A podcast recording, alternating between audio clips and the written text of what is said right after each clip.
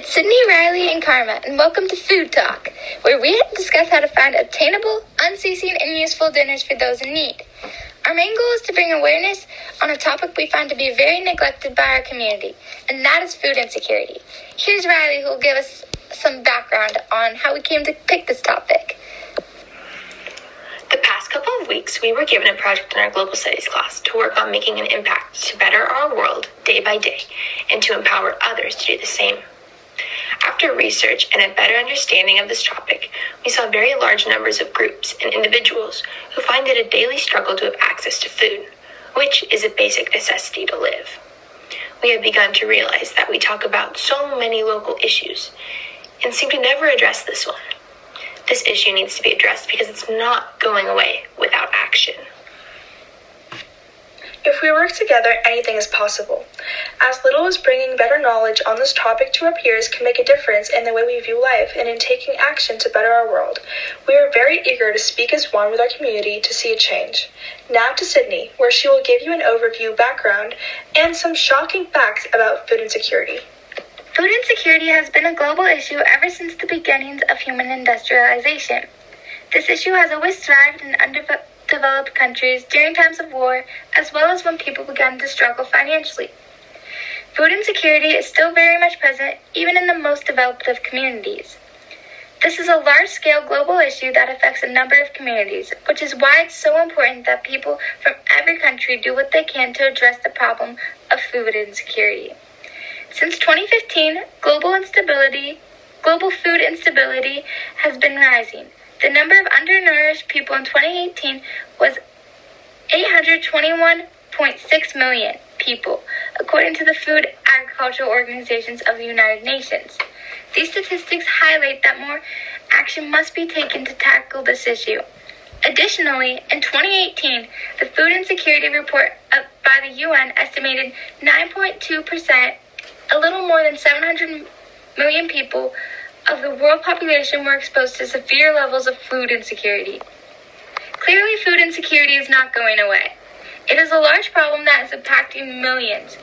Even at moderate levels, 17.2% of the world population, or 1.3 billion people, have experienced food insecurity, which means they do not have regular access to nutritious and sufficient food.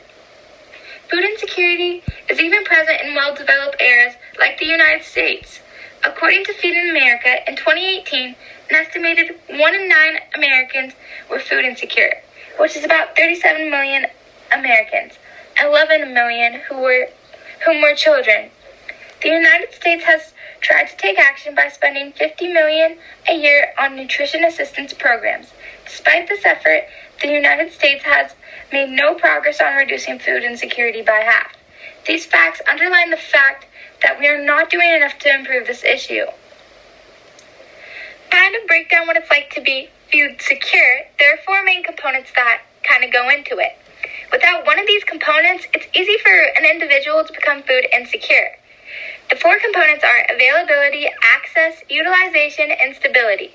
Additionally, there are levels of food insecurity, like individual, household, and national. Now that you are more aware of the depths and severity of this issue, here is Karma who will explain Food Talk's ultimate goal. Throughout this podcast, we are aiming to provide a stable, accessible, useful, and available source of food to communities with chronic food insecurity. That all starts by beating the hungry today to create a hunger free tomorrow. With this podcast, we are hoping to reach people and really showcase how being food insecure really affects individuals and what tactics we can use to take steps in the right direction. A tactic for change we looked into was direct service, addressing basic needs of people by providing for their mental well being food, water, shelter. With this tactic, we could develop a solution that provides food right to the people in need by creating a food truck that travels to several different communities, or setting up food banks in areas that lack them. Any plan that directly gives food to the people without a, without a secure source of food. Hopefully, with this, people that are in serious need of food will have easier access to a nutritious source of food. Although this is not a long term solution to this issue, it will help bring relief to food insecure families for a little until either their solution improves or a long term solution is developed.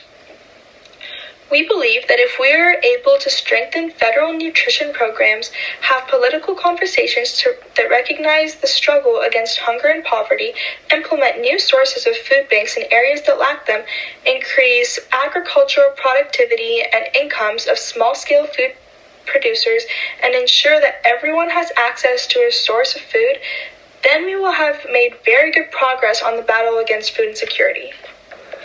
On this episode of Food Talk, we thought it would be fun to share some of our more creative ideas that we came up with while researching this topic. One of my favorites was involving the direct service tactic for change. The idea was to create community gardens in food insecure neighborhoods. Everyone would be able to plant food in the garden and take what they need.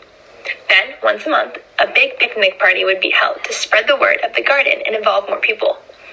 Another idea we came up with while researching was to use local restaurants in areas that have a high food insecurity concentration to educate people on places to get food in their community and what they need to do to improve their situation. Let us know what you think of these ideas and if you have any ideas of your own. This week, we would like to recognize programs that are making great change to improve this issue, while providing you all with resources of places to take action in the Bay.